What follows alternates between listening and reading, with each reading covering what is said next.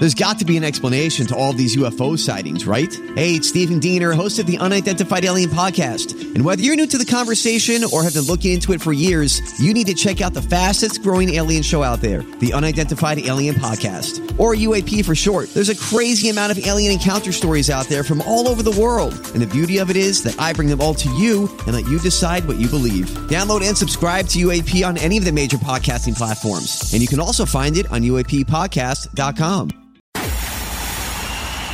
It's time for Joyce's Thought of the Day on News Talk 850 WFTL. Remember Sam Brinton, the cartoonish, non binary luggage thief President Biden's Department of Energy picked as the Deputy Assistant Secretary of Spent Fuel and Waste Disposition in the Office of Nuclear Energy?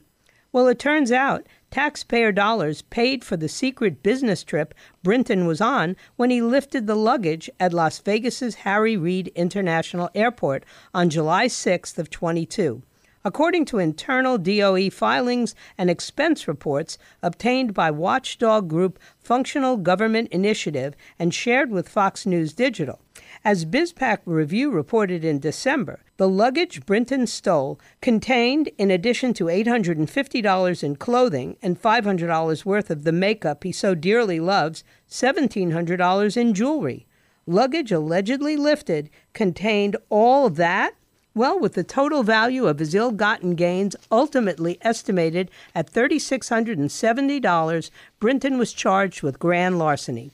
The July 6th date of the crime fell on the same day Brinton traveled from D.C. to Sin City for an unspecified meeting at the Nevada National Security Site.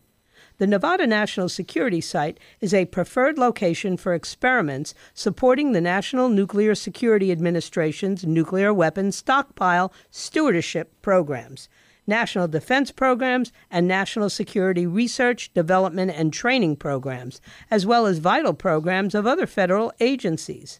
And Brinton evidently made the very most of his trip, no doubt praying that what happens in Vegas would truly stay in Vegas.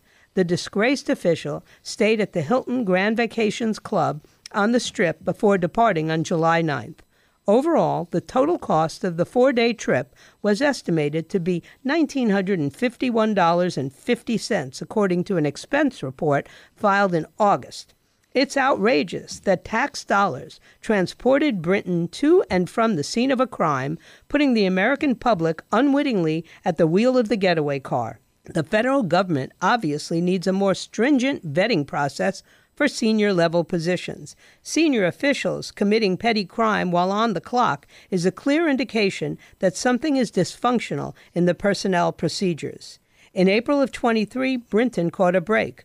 What started as felony charges were dropped to misdemeanor theft, and he was allowed to plead no contest. After the Vegas incident, he went on to steal luggage from the Minneapolis St. Paul International Airport on September 16th, a crime for which he has also avoided jail time. And in May, he was nabbed a third time on grand larceny of a suitcase belonging to a Tanzanian fashion designer while he was at Ronald Reagan National Airport. Get Joyce's Thought of the Day anytime. Subscribe to her podcast right now on the all new 850 app and at 850WFTL.com.